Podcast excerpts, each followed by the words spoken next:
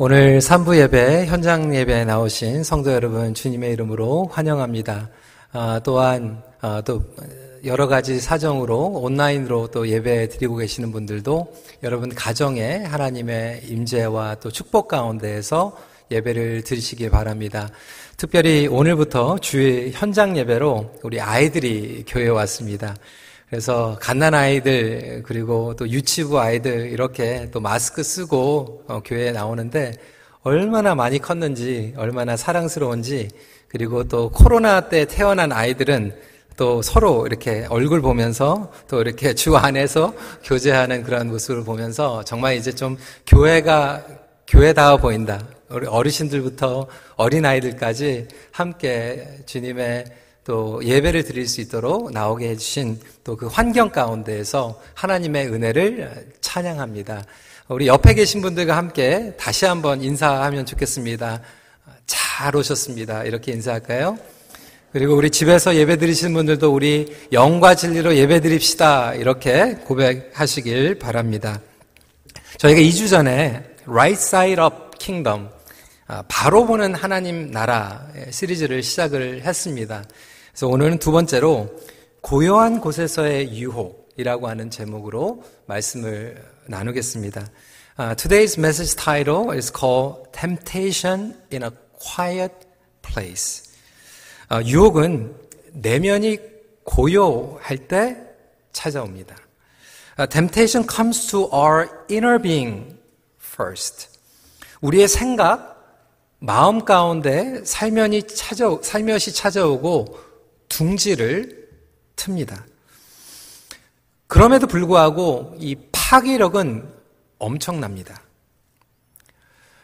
우리는 유혹이 아주 화려하게 시끄럽게 찾아오는 것이라고 생각하지만 오해입니다. 조용히 찾아옵니다. 하지만 인간은 인생을 살아가면서 죽을 때까지 유혹에서 자유할 수 없습니다. 우리 청년들에게는 청년 나름대로 유혹이 있고요. 어르신들은 어르신 나름대로 유혹이 있습니다. 호흡이 끝나는 그 순간까지 유혹에서 자유한 사람은 없습니다. 몇 년 전에 미국 기독교 잡지인 Discipleship Journal라고 하는 잡지에서 미국 사람들을 대상으로 설문을 했어요. 특히 이제 기독교인들 가운데에서 가장 많이 받는 유혹이 무엇인가 설문 조사를 해서 순위를 매겼습니다. 여러분, 가장 먼저 무엇이 유혹이 될까요? 뭐니 뭐니 해도 money가 유혹이 되겠죠? 그래서 첫 번째로는 materialism이라고 고백을 했습니다. 돈, 재물입니다. 우리 교회 청년들도 이번에 멘토링 프로그램 하면서 가장 궁금하고 고민하는 것 세 가지를 뽑았는데 그세 가지 중에 하나가 money, 돈이었습니다. 그러니까 없으면 없는 사람에게는 없는 대로 유혹이 되고 있으면 있는 대로 유혹이 되는 것이 이 돈입니다. 어, 두 번째로 프라이드라고 얘기를 했어요. 교만, 자존심. 어떤 분들은 돈은 다 필요 없어도 내 자존심 세우는 것 굉장히 중요하죠. 근데 자존심이 강한 것, 그거를 떠나서 내가 하나님 없이 내가 혼자서 스스로 내 능력으로 하는 것을 추구하는 것조차가 엄청난 유혹이고 죄의 뿌리입니다. 다른 건 다 몰라도 자존심 상하면 견디지 못하는 분들 많이 있죠. 세 번째로는 self-centeredness입니다. 자기 중심, 이기주의. 저희가 평안할 때는 서로를 챙겨줍니다. 아, 그런데 위기 상황이 오니까 여러분 코로나 사태에서 보세요. 친척도 필요 없어요. 아, 내 건강, 나의 안전, 우리 자식의 건강 최고입니다. 불안하니까 다른 사람들 뭐 신경 쓸 수가 없이 나를 먼저 보호하기 원하는 그 자기중심과 이기주의의 유혹에 덫에 걸리기가 쉽습니다. 네 번째로는 laziness. 게으름입니다. 여러분, 이 게으름, 어, 육체적으로 게을릴 수 있죠. 부모님들이 요즘 굉장히 심각하게 상담을 합니다. 아이들이 이 코로나 때 학교에 안 가니까 게을러졌다는 거예요. 9시에 안 일어납니다. 12시가 돼도 안 일어나요. 그래서 온라인으로 학교를 하니까 9시가 되면은 컴퓨터 딱 켜가지고 러긴 똑 하고 카메라 끄고 또 잡니다. 그러면서 공부하고 있다라고 착각하고 있죠. 아이들뿐만이 아니라 우리 어르신들도 어, 영적으로 게을러질 수 있습니다. 어, 처음에는 우리가 모범적으로 온라인으로 예배를 드리고 온라인으로 예배를 드리는 것만 해도 감사하고 감격이 됐는데 이제는 그 해제가 풀리고 인원 제한이 없어지고 교회에 나올 수 있는데도 불구하고 많은 그 젊은 부부들이 그렇게 얘기를 하는 거예요. 교회에 나올 수 있는데도 불구하고 나오려고 준비를 했는데도 아기가 응애 하면 에이, 오늘 온라인 드려야지. 비가 좀 내릴 것 같으면 온라인 드려야지. 눈이 올 것 같으면 온라인 드려야지. 예전에는 생각하지도 않았던 고민을 이제는 너무나도 편리하게 예배를 드리다 보니까 이러한 유혹 가운데에서 빠지게 됩니다. 다섯 번째로는 이 타이예요. anger, bitterness, 분노, 원망, 그리고 sexual lust, 성적인 욕망과 이 타이를 했습니다.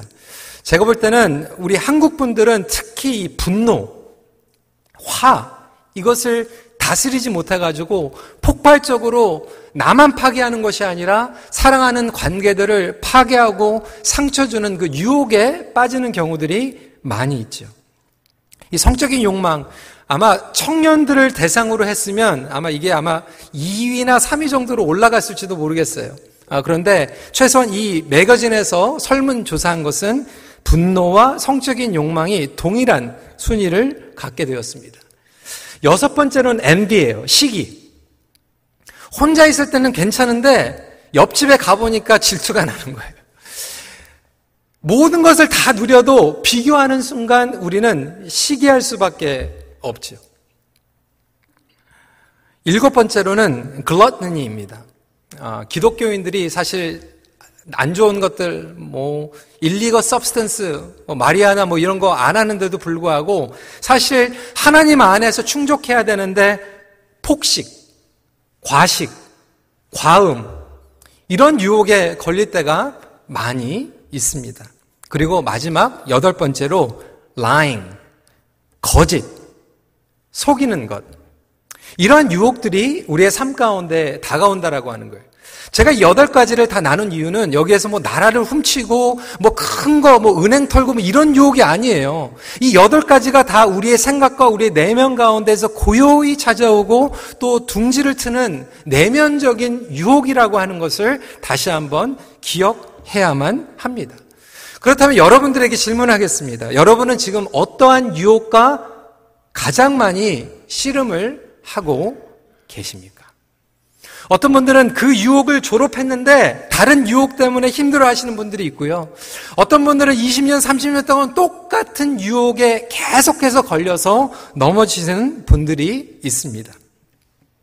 오늘 예수님이 감당하신 유혹에 대해서 함께 말씀을 나누고자 합니다. 여러분, 예수님께서 감당하신 유혹은 교회에서 설교를 들으신 분들은 주일학교 때부터 들었던 내용이에요. 어떻게 보면 오늘 본문을 들으면서 아, 그거 다 아는 내용인데 이렇게 생각하실 수 있으실 거예요. 그런데 우리가 인생을 살아가면 살아갈수록 이 유혹은 더 복잡해집니다. 더 차원이 깊어집니다. 어니언과 같아, 양파와 같아. 벗기면 벗길수록 이 유혹은 더 복잡합니다. 더 교묘하게 찾아오게 됩니다. 신앙의 연수가 길어지면 길어질수록 유혹을 졸업하는 것이 아니라 유혹이 더 복잡해져요. 예수님께서는 성령의 충만함을 입으시고 광야에서 40일 동안 금식하는 시간에 유혹이 찾아옵니다. 여러분, 중요한 것은요, 예수님께서 성령 충만하셨는데 유혹이 찾아왔다라고 하는. 우리는 평소에 어떻게 생각을 하냐면, 어, 성령 충만을 하지 않고, 교회 안 다니고 이러면 유혹에 막 빠진다고 생각하는데 여러분 교회도 안 다니고 성령 충만 안 맞으면 마귀가 건드릴 필요가 없어요. 이미 우리는 그 유혹 가운데 살아가는 거예요. 그런데 내가 정말로 하나님을 닮아 하나님을 따라가고 하나님의 사명 가운데 살아가려고 할 때 그 유혹은 더 우리에게 교묘하게 찾아옵니다. 또 제가 이렇게 말씀을 드리니까 그래 그러면 난 편하게 유혹 없이 살자. 하나님 떠나서 뭐 이렇게 살자 뭐 이렇게 말씀드리는 게 아니에요. 또 눈여겨보아야 할 사실은 뭐냐면 광야에서 혼자 계실 때 유혹들이 찾아옵니다. 여러분, 우리는 유혹에 빠지면요. 항상 누구 탓해요? 상황, 다른 사람 탓합니다. 이 옆에 있는 사람한테는 유혹에 빠졌다고 생각해요. 근데 여러분, 예수님께서 혼자 계시는데 유혹이 찾아옵니다. 조건, 상황, 관계, 이러한 것들은 유혹의 근본적인 요소가 아닙니다. 누구 때문에 우리가 유혹에 빠지는 게 아니에요. 옆에 있는 사람 때문에 시험에 걸리는 게 아니에요. 유혹은 나의 내면, 나의 생각, 나의 믿음과 마음 자세, 즉, 속 사람의 조건에 따라서 오게 됩니다. 다시 말해서, 나 자신이 어떠한 영적인 자세를 가지고 있는가에 따라서 유혹에 넘어가는가, 승리하는가 결정됩니다. 남의 탓 하지 마세요. 내가 준비가 안 됐기 때문에 내가 주님을 의지하지 않기 때문에 유혹에 빠지는 거예요. 여러분, 과연 예수님께서는 이 광야에서 유혹을 감당하신 이유가 무엇이었을까요? 전능하신 하나님의 아들 예수님께서 마귀가 오면, 사단이 오면, 사단아 물러가라 하면 끝나는 거예요. 왜 굳이 지금 사단하고 계속해서 씨름하시면서 이 유혹, 유혹들을 감당하고 계십니까? 왜 유혹을 받으십니까? 필립 앤시는 이렇게 설명을 합니다. Jesus unmasked Satan as he faced temptation. 예수님은 유혹을 감당하시며 사단의 가면을 벗기셨다. 그러니까 사단아 물러가라 하면 끝나는 거였는데 사단의 유혹을 감당하시면서 그 사단의 정체의 가면을 벗겨내시고 우리에게 보여주시고 어떻게 하면 우리도 동일하게 승리할 수 있는가 알려주시는 거예요. 그래서 오늘 이 말씀을 통하여서 세 가지를 나누기 원하는데 여러분 제가 잘 쓰는 방법 있죠. 영어로 쉽게 S로 정리를 해봤어요. Shortcut, Self-Significance, 그리고 New Standard 이렇게 나눠보길 원합니다. Shortcut, Self-Significance, 그리고 New Standard. 첫 번째, Shortcut입니다. 여러분, 사단은요, 우리에게 지름길이 있다고 유혹합니다. 사실 오늘 이 세 가지 유혹은 다른 유혹들이 아니에요. 뿌리는 똑같습니다. 지름길이 있다라고 유혹하고 있어요. 가장 먼저 유혹한 영역은 금식을 하고 계시는 예수님에게 돌로 떡이 되게 하라는 거예요. 3절 말씀입니다. 마귀가 이르되 내가 만일 하나님의 아들이여든 이 돌들에게 명하여 떡이 되게 여러분, 떡은 무엇입니까? 인간에게 육체적으로 반드시 필요한 거예요. 영어 성경어는 빵이라고 그러죠. 어떤 분들은 떡은 유혹은 안 되는데 빵이 유혹이 될 수 있어요. 그런데 떡이 중요하고 빵이 중요한 게 아니에요. 예수님께서 40일 동안 금식하셨죠. 당연히 100% 인성을 가지고 계셨기 때문에 금식하시니까 배가 고프셨겠죠. 예, 청년들 그리고 중고등부 학생들하고 금식하면 한 끼 금식하는데도 곤욕이에요. 왜? 금식 시작하자마자 애들이 얘기하는 게 하나님의 뜻 뭐 이런 얘기하는 게 아니에요. 이제 금식 끝나면 뭐 먹을까? 점점 심해집니다. 아, 뭐 어디 갔는데 뭐가 맛있더라 뭐 그러면서 얘기하면 금식하는 분위기가 완전히 먹는 분위기로 되죠. 주일학교에서 설교할 때는 애들이 막 그렇게 이해하는 거예요. 예수님께서 40일 동안 금식하셨으니까 뭐 당연히 막 떡으로 보이고 돌로 떡으로 만들게 저도 그런 줄 알았어요. 그런데 여러분 책들을 읽어보니까요. 이런 얘기를 하는 거예요. 아니 하나님 아들 독생자 예수 메시아께서 40일 동안 금식 물론 100% 인성을 가지고 계시기 때문에 배가 고프셨겠죠. 그런데 말씀을 보면 모세만 해도 40일 금식하면서 이런 유혹 안 받았거든요. 근데 왜 예수님께서 40일 물론 배가 고프셨겠지만 하필이면 사단이 예수님에게 돌을 떡으로 만들라고 유혹하셨을까? 그 당시의 역사적인 상황과 경제적인 형편을 이해해야 한다라고 하는 거예요. 그 당시에 역사적으로 경제적으로 보면 여러분 정말로 경제적으로 억압받는 로마의 포로로 완전히 무너져 있는 세상 가운데에서 상류의 10% 미만이 모든 땅을 다 가지고 있었어요. 그리고 90%의 사람들은 땅도 없고 정말로 어려운 가운데에서 그날 겨우 풀칠할 정도, 그날 먹을 떡, 빵이 없어가지고 간절히 하나님을 의지하며 살아갔어요. 오늘 먹으면 내일을 뭐 먹어야 될지 모르는 정도로 어려운 상황 가운데에서 살아갔다라고 하는 거예요. 그러한 사람들에게 예수님께서는 주기도문에서 이렇게 가르치시죠. 오늘날 일용할 양식을 주옵시고. 겨우 먹는 사람들이었어요. 예수님께서는 가난한 자의 편에 계셨죠. 그 당시에 90% 이상은 먹고 사는데 고민이 있었어요. 하류층에 있었어요. 젊은 사람들은 어떠한 생각을 가지고 있었을까요? 시스템에 불만을 가지고 있었어요. 어떻게 하면 뒤집어 엎을까? 어떻게 하면 혁명할 수 있을까? 메시아가 오면 뒤집어 엎는 줄 알았어요.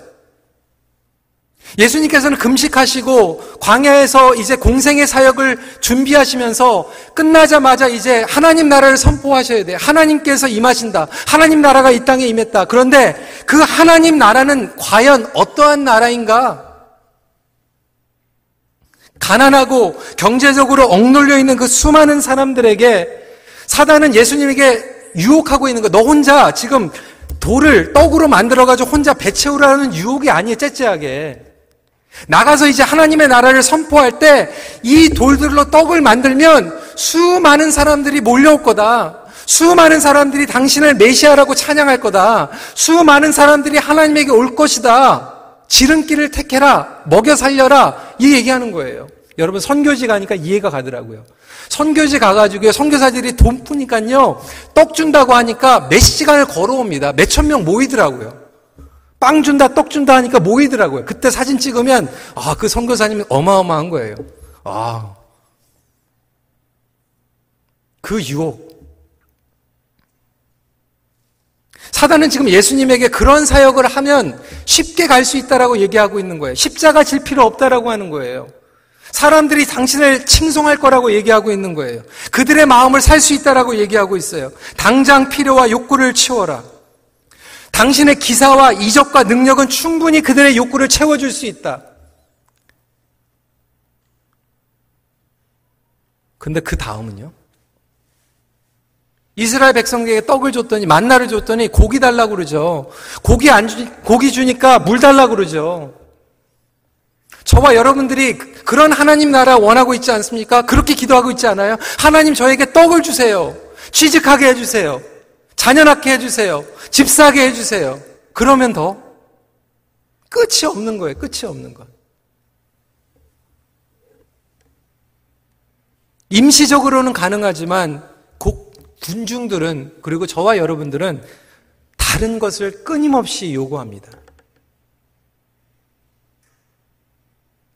이게 하나님의 딜레마예요.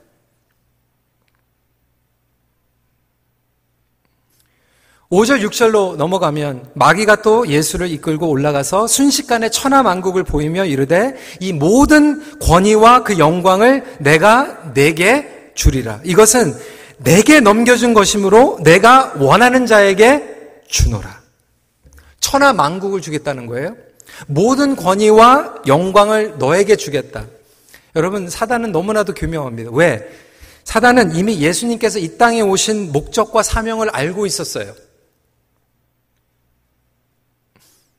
모든 만물을 하나님의 영광과 존귀로 회복시키시기 위해서 이 땅에 오셨죠. 근데 사단이 그걸 주겠다는 거예요. 여러분, 우리는 빌립보서 2장 8절, 10절 말씀을 보면 예수님께서 십자가를 통하여서 이루신 것을 보게 됩니다. 사람의 모양으로 나타나사 자기를 낮추시고 죽기까지 복종하셨으니 곧 십자가의 죽으심이라. 이러므로 하나님의 그를 지극히 높여 모든 이름 위에 뛰어난 이름을 주사 하늘에 있는 자들과 땅에 있는 자들과 땅 아래에 있는 자들로 모두 무릎을 예수님의 이름에 꿇게 하시고 여러분 지금 이 사단이 유혹하고 있는 것과 빌립보서 2장 8절 10절의 결과가 똑같아 보여요. 그런데 사단은 그 똑같은 결과를 십자가에 가지 않고도 줄 수 있다라고 얘기하는 이게 유혹이라는 거예요. 아버지께서 주실 존귀와 영광을 사단이 주겠다는 거예요.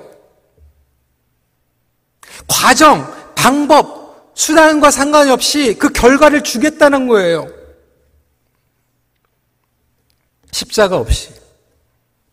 여러분, 사실 이 땅을 살아가면서 분명한 사명과 목적을 가지고 열심히 살아가는 사람들이 이러한 유혹에 더 빠집니다. 목적 없어 봐요. 사명 없어 봐요. 그냥 놔두면 되는 거예요. 그런데 정말로 목적과 사명이 있는 사람들에게 사단은 이렇게 찾아옵니다. 똑같이 주겠다라고 하는 거예요. 여러분 정말 학교에서도요, 공부 열심히 하는 아이들이 유혹에 빠집니다. 예배 드리지 않고 공부해도 GPA 잘 나온다는 거예요. 타협해도 직장에서 잘 나갈 수 있다는 거예요. 결과를 똑같이 해주겠다라는 게 뭐 그러면 십자가 질 필요 없이 내가 주는데 성공, 비즈니스, 아이들의 진로 문제, 가정을 이루는 과정,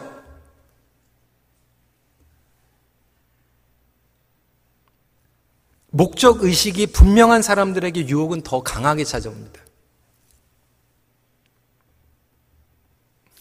여러분들이 유혹에 지름길의 유혹에 기로에 있다라면 그만큼 여러분들에게 하나님께서 사명을 주신 거예요.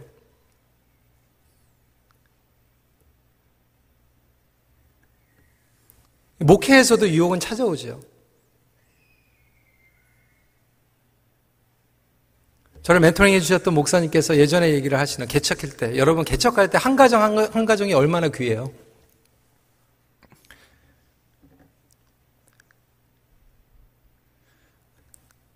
근데 이웃에 있는 어느 한 장로님이 오셔가지고 목사님하고 재척교회 하는데 목사님한테 이런 딜을 하는 거예요.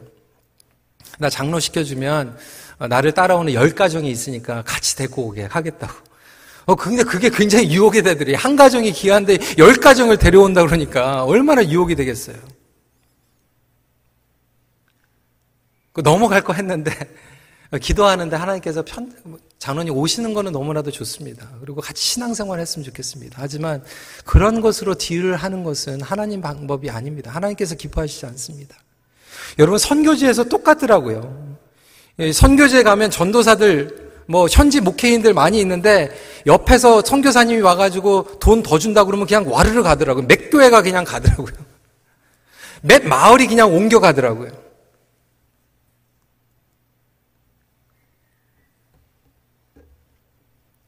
우리 부모님들 자녀들 얼마나 유혹이 심해요. 공부 잘하게 해준다 그러면 아유 뭐 꼭 십자가 져야 되나? 뭐 그렇게 꼭 예배 드려야 되나?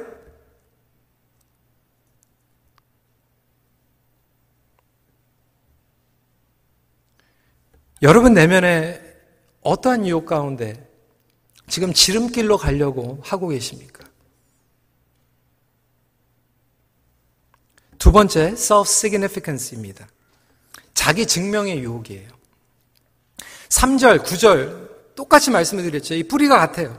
내가 만일 하나님의 아들이거든. If you are the son of God. 한마디로 증명하라는 거예요. Prove yourself. 여러분, 이 유혹은요, 우리에게 얼마나 찾아오는지 몰라요. 나를 알리고 싶은 유혹, 보여주고 싶은 욕망, 인정받고 싶은 욕구. 그래서 누가 나를 알아주지 않으면 그 서운함과 상처 얼마나 심한지 몰라요. 무시당했다? 우리는 곧 하나님을 원망하게 되죠. 하나님 저에게 어떻게 그렇게 하실 수 있으세요? 성경 꼭대기에 올라가서 자신을 드러내라는 거예요. 증명하라는 거예요. 우리는 다른 사람들이 나를 알아주기 원하는 유혹 가운데 살아가지 않습니까? 내가 얼마나 헌신했는지.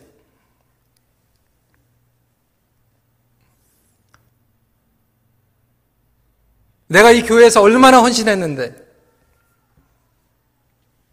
그것도 말씀을 드렸지만 멘토링 해주신 목사님께서 제가 처음 담임 할 때 그 얘기를 하시는 거예요. 노 목사님.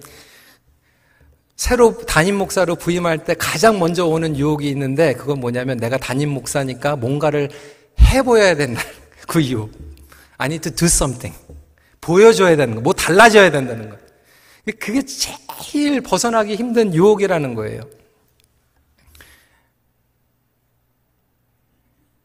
이제 7년째 하고 있어요. 근데 7년째 되니까 또 말씀하시더라고요. 그 유혹은 끝나지 않고 이제는 좀 모두 해도 되지 않겠나. 언제까지예요? 은퇴해서도 그렇대요. 내가 이렇게 열심히 해가지고 성장시켰는데. 우리 부모님들도 마찬가지, 우리 어르신들도 마찬가지 아닙니까? 내가 너를 어떻게 키웠는데, 나한테 이렇게. 내가 이 아들을 어떻게 키웠는데, 어떻게 나를 이렇게 무시해? 내가 교회에서 이렇게 직분자로 헌신을 했는데, 여러분, 교회에서 막 어려워지는 게 다 그런 거 아닙니까? 내가 얘기했는데 무시했다라고 하는 거예요. 내가 의견을 냈는데 반대했다라고 하는 거예요.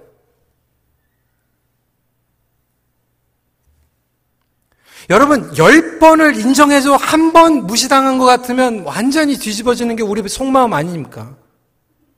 아담이 그랬어요. 에덴 동산에서 세상에 가지고 있는 것들을 다 가지고 있었는데도 불구하고 사단은 그 아담에게 뭐라고 그럽니까? 다 가지고 있는데도 하나님과 비교하게 만들잖아요. 하나님하고 똑같이 될까봐 못 먹게 하는 거야. 이스라엘 백성들이 6월절에서 구원받고 홍해에서 세례받았는데도 불구하고 하나님 원망하잖아요. 하나님 우리에게 어떻게 이렇게 하실 수 있으세요? 아니 십자가에서 예수님의 사랑을 우리에게 증명해 주셨는데 어제 십자가의 은혜를 받고 오늘 당장 기도 응답이 안 되면 하나님 어떻게 나한테 이럴 수가 있어요? 오늘 당장 어려우면 또 시험 걸리잖아요. 여러분 이 유혹은요 지속적입니다. 언제까지? 아까 말씀드렸죠. 호흡이 멈출 때까지. 하나님 저한테 당신이 나에게 어떻게 이룰 수가 있어요? 너네들이 나한테 어떻게 이룰 수가 있어요? 청년들은 청년대로 여러분 마찬가지예요. 그 self image. 여러분 요즘은요 온라인으로 포장하면서 살아가는 페이스북, 인스타그램 여러분 거기 가가지고 막 웃고 있는 얼굴도 보면 믿지 마세요. 괜히 그거 보고 부러우면 여러분들이 지는 거예요. 그거 잘못된 거예요. 요즘 애들은 페이스북 안 해요. 틱탁 해요. 우리 딸들이 틱탁 해가지고 작년에 이제 그 코비 때문에 집에 많이 있으니까 아이들이 뭐 거기다가 뭐 춤 같은 것도 추고 그러면서 올려놓고 뭐 그러면서 하루는 저한테 아빠 같이 춤추자고 그러더라고요. 10초밖에 안 된다고, 쉽다고. 같이 췄어요. 그게 또 우리 중고등부에 퍼져가지고 애들이 와가지고 목사님 춤 너무 잘 춰요. 뭐 이렇게 얘기를 하는 거예요. 아, 고맙더라고요. 근데 여러분 사실은요. 제가 그거 10초짜리 올리려고 30번이 NG가 났어요. 애들이 잘하는 것만 짜집게 해가지고 막 올린 거예요. 그거 가짜예요. 여러분 막 줌으로 막 예배 드리고 뭐 성역 공부하는데 다 반바지 입고 슬리퍼 입고 위에만 셔츠 입고 막 위로 나오잖아요. 그거 가짜예요. 그런데 그 가짜들을 보면서 막 부러워하고 그것 때문에 막 아노렉시 되고 불리미아 되고 그것 때문에 막 우울증에 빠져가지고 비교하고 막 자살적인 충동이 막 일어나는데 그때 사단은 그렇게 얘기하지. 그래, 너 죽어야지. 죽어도 아무도 상관 안 해. No one cares. Even if you disappear. 어떤 경우에는 그래, 죽어야지 고마운 줄 알지. 여러분, 얼마나 교묘한지 몰라요. 이 자살에 대한 충동, 자괴감, 끊임없는 우리의 존재를 막 흔들어 버리는 거예요.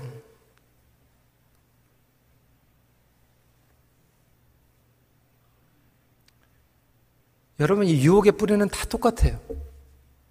둘 중에 하나예요. 하나님 없이 내가 쉬운 방법, 십자가 없이 결과물을 얻겠다. 그리고 하나님 밖에서 내가 나 자신을 증명하겠다.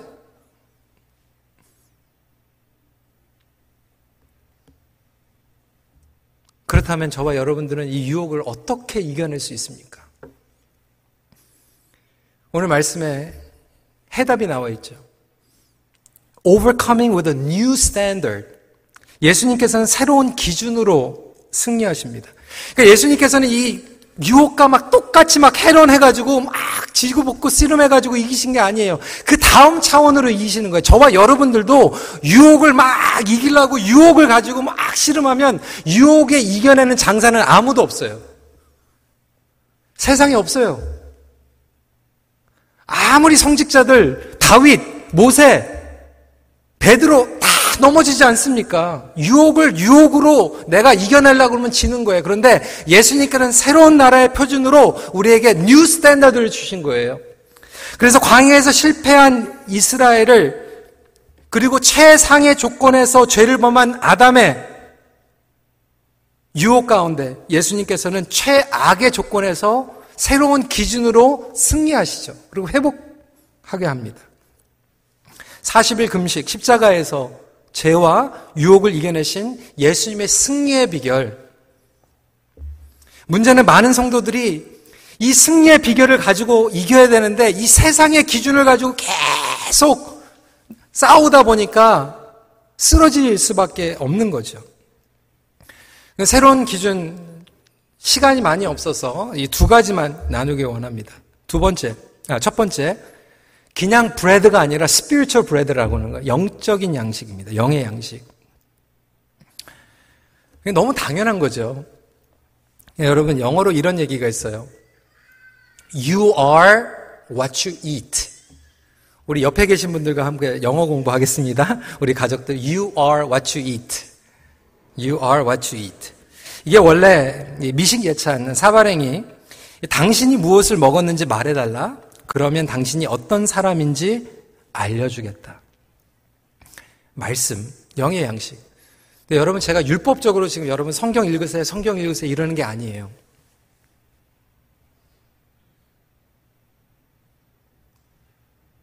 뭐 어린애들한테 시금치 먹어야지 뭐, 뭐 콩나물 먹어 이런 식으로 제가 여러분들에게 뭐 성경 읽으십시오 이렇게 얘기하는 게 아니에요.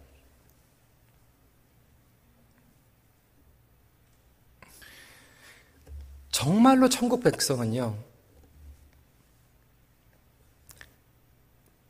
본어겐 했기 때문에 영적으로 거듭났기 때문에 영적인 음식을 먹지 않고서는 견딜 수가 없어요.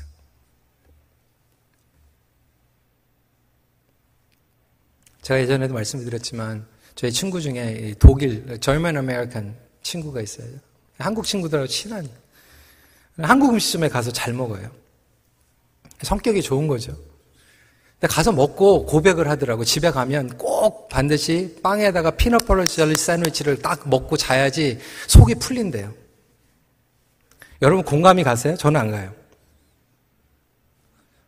저는 서양식 음식 먹고 집에 가면 그래도 라면하고 김치 정도 먹어야지 속이 풀려요. 저는 한국 사람이에요. 근데 그 친구는 빵을 먹어야지 속이 풀리는 거고 저는 김치를 먹어야지 속이 풀리는 거예요. 한국 사람이니까. 근데 여러분, 천국 백성은요, 어제도 말씀을 드렸지만, 본어게인 되면 한국 사람은 한국어하고 중국 사람은 중국어 하는 것 같이 천국의 백성은 성령으로 거듭났기 때문에 성령의 언어를 사용하기 시작합니다. 율법적으로 강요하는 게 아니라 그냥 born again 됐기 때문에 그 말을 배워가는 거예요. 마찬가지로 우리가 born again 되면 이 영적인 음식을 먹지 않고서는 견딜 수가 없고 제가 여러분 읽지 마세요! 라고 말려도 숨어가지고 읽을 거예요. 견딜 수가 없는 거예요. 그 말씀과 기도. 거기에 집중을 하게 되는 거죠. 하루는 젊은 청년이 어, 현명한 아주 와이스 킹 왕을 찾아가서 인생의 유혹을 이기는 비결을 터득하게 해달라고 상담을 요청을 했어요. 그러자 왕은 청년에게 명령을 합니다. 컵을 들어라. 컵을 주는 거예요. 그리고 나서 이 컵에다가 물을 가득 채워줍니다. 그리고 명령하는 거예요. 이 컵이 가득, 가득 찬 컵을 들고, 물이 가득 찬 컵을 들고, 성 안을 전체를 걸어가라는 거예요. 그런데 만약에 물을 조금이라도 흘리면 목을 쳐가지고 처형시키겠다. 이런 명령을 해버리는 거예요. 아, 놀라운 거죠. 목숨을 걸고 신중하게 그냥 조금씩 걸어가지고 하루 종일 걸어가지고 성 안을 돌고 돌아옵니다. 아, 물을 안 흘렸어요. 왕은 청년에게 well done 잘했다. 그 돌면서 성 안에서 누구누구를 만나느냐 물어보니까 왕이시여 지금 컵에 집중을 하니까 누구를 만납니까? 신경 못 썼습니다. 이야기하는 거예요. 그렇지. 바로 그게 비결이다. 컵에 집중을 하는 것 같이 하나님께 전심을 다해서 집중을 하는 것이 유혹을 물리치는 거다. 내가 물질 때문에 막 유혹에 빠지면 물질을 보면 우리는 유혹에 빠질 수밖에 없어요. 내가 시기 때문에 유혹에 걸리면 자꾸 시기 안 하려고 시기 안 하려고 그러면 유혹을 이겨낼 수가 없는데 하나님께 집중하라는 거예요. 말씀에 집중하라는 거예요. 기도에 집중하라는 거예요. 여러분, 하루 종일 사시면서 여러분들은 어디에 집중하고 살고 계세요? 여러분, 스마트폰. 저는 일주일, 주일날 예배 드리기 전에 제 스마트폰에 딱 팝업 메시지가 떠요. 이번 주는 지난주보다 50%덜 사용했다. 이렇게 나와요. 그거 눌러보면 어느 앱을 제일 많이 사용했는지, 성경 앱을 몇 퍼센트, 유튜브 앱을 몇 퍼센트, 은행 앱을 몇 퍼센트 썼는지 나오더라고요. 여러분, 여러분들의 집중한 그 삶이 여러분들의 우선순위인 거예요. 그 Discipleship Journal magazine으로 돌아가서 유혹에 대해서 랭킹을 정했잖아요. 그런데 사람들에게 질문을 또 했어요. 그러면 당신에게는 가장 효과적으로 유혹을 이기는 비결은 무엇입니까? 뭐가 working 됩니까? 세 가지 얘기했어요. 뻔하죠, 여러분. 말씀, 기도, 그리고 세 번째는 굉장히 중요한 거예요. accountability group. 그래서 목장과 소그룹이 중요한 거예요. 목장에 모여가지고 다른 거 하는 것보다 중요한 게 뭐냐면 서로를 지켜주는 거예요. 내가 무엇에 번너버한지 약한지를 고백하고 그것을 위해서 기도해주고 체크해주는 것이 가장 성경적인 목장입니다.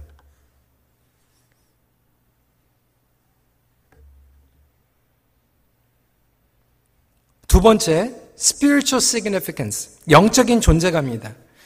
어떤 분들은요, 말씀 많이 읽어요.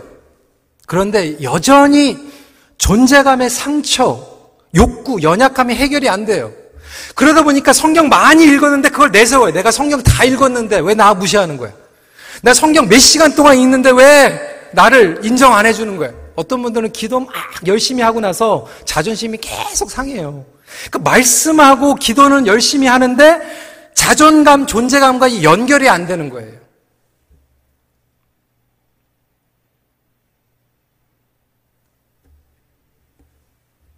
말씀과 성령 안에서 존재감을 형성시켜가는 것이 중요합니다. 예수님께서 세례를 받으실 때 비둘기 같은 성령이 임하여 하늘에서 음성을 들으셨죠. 누가복음 3장 22절. 성령이 비둘기 같은 형체로 그의 위에 강림하시더니 하늘로부터 소리가 나기를 너는 내 사랑하는 아들이라 내가 너를 기뻐하노라 하시니라. 네, 여러분 이 말씀 언제 또 들으시죠? 십자가 지시기 전에. 변화산에서. 여러분 이 말씀 뭡니까? 저와 여러분들은요, 이 음성을 매번 들어야 돼요. 매일 들어야 돼요.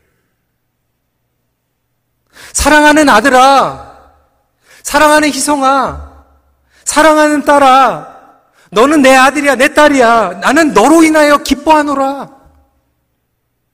주님의 음성이 나의 내면에 가득 차고 만족할 수 있을 때까지 나아가는 것이 믿음의 여정이고요.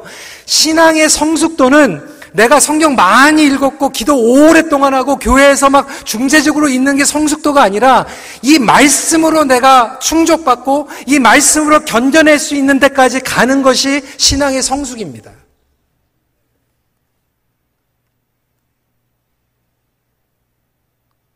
그래서 내가 실패해도 이 음성을 듣는 거예요. 모든 것들을 다 빼앗겨도 이 음성 듣고 일어날 수 있는 거예요.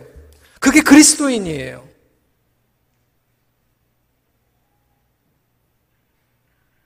앞길이 안 보이고 초조하고 미래가 안 보이는 것 같지만 이 음성 듣고 오늘 하루 살아가는 진정한 그리스도인.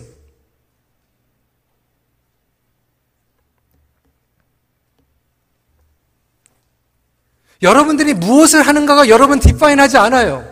여러분 잡, 직장 열심히 하세요. 하지만 하나님께서는 그것 때문에 여러분 더 인정하지 않으세요.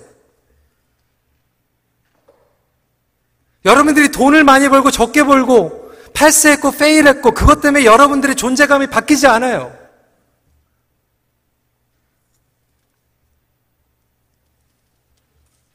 말씀을 정리합니다. 사단은 우리를 죽을 때까지 유혹합니다. 하지만 하나님께서는 우리를 끝까지 연단하십니다. 엠브로스는 이렇게 얘기했어요. The devil tempts that he may ruin. God tests that he may crown. 마귀는 우리를 무너뜨리기 위해 유혹하지만 하나님께서는 우리에게 왕관을 주시기 위하여 시험을 허락하신다. 여러분 유혹 가운데 하나님의 왕관을 경험하시길 주님의 이름으로 축원합니다. 우리 힘으로 안 되지만 예수님께서 유혹을 이길 수 있는 능력을 우리에게 오늘도 부어 주십니다. 말씀을 마칩니다. 고요한 내면이 예수님으로 충만함을 얻을 때 유혹을 뛰어넘게 됩니다. 같이 기도하겠습니다. 여러분, 여러분은 어떠한 유혹 때문에 지금 힘들어하고 계십니까? 똑같은 유혹으로 20년, 30년 주저앉아 계시고 망설이고 계신 분들이 있다면 여러분 이 시간에 그거 계속 바라보면 정답이 없어요. 기도하세요. 예수님 저를 채워주세요.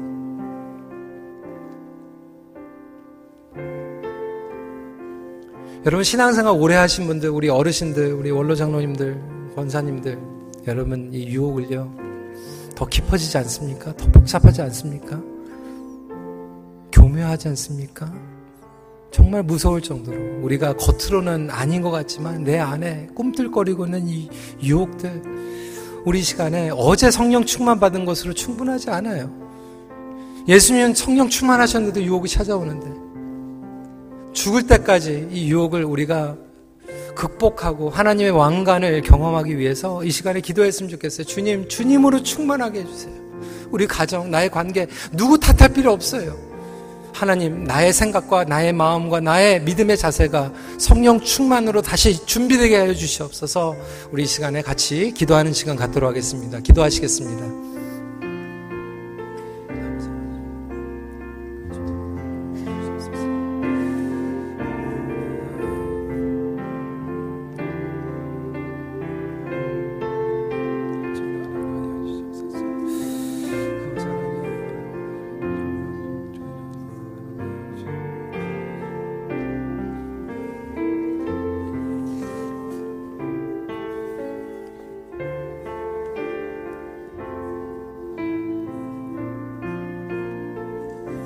우리 시간에 기도하는 마음으로 찬양할 텐데요. 우리 두 손을 우리의 마음에 살며시 얹어놓고 주님, 우리를 주님의 충만함으로 채워 주시옵소서 우리 한절히 기도하는 마음으로 같이 찬양하도록 하겠습니다.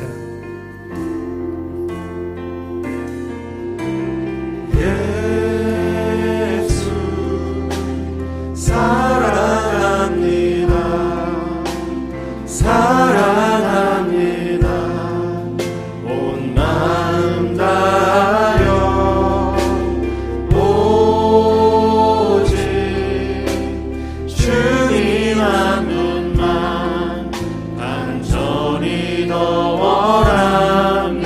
다. 다시 한번 고백해 볼까요? 예수 사랑합니다.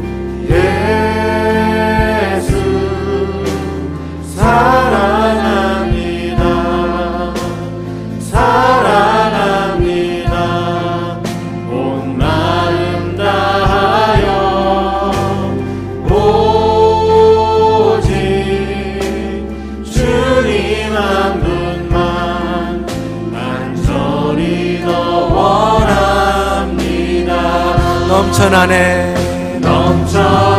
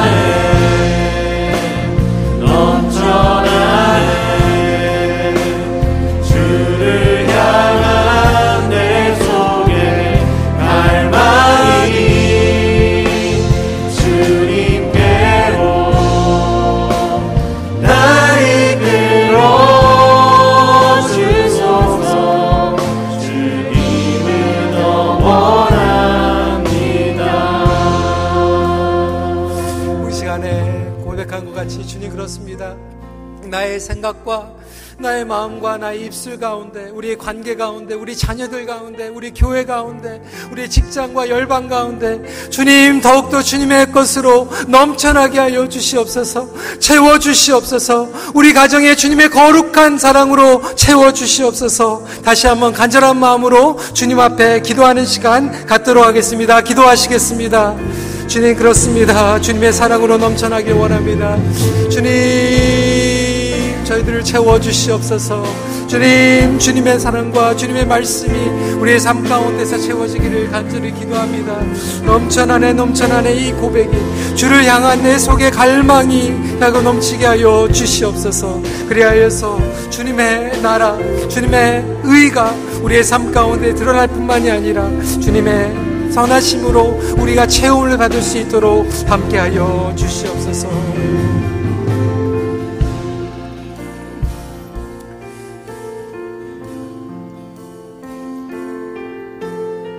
우리 시간에 봉헌기도자 나오실 때까지 잠잠히 주님의 것으로 채움을 받기 원합니다라는 고백 하시길 바랍니다.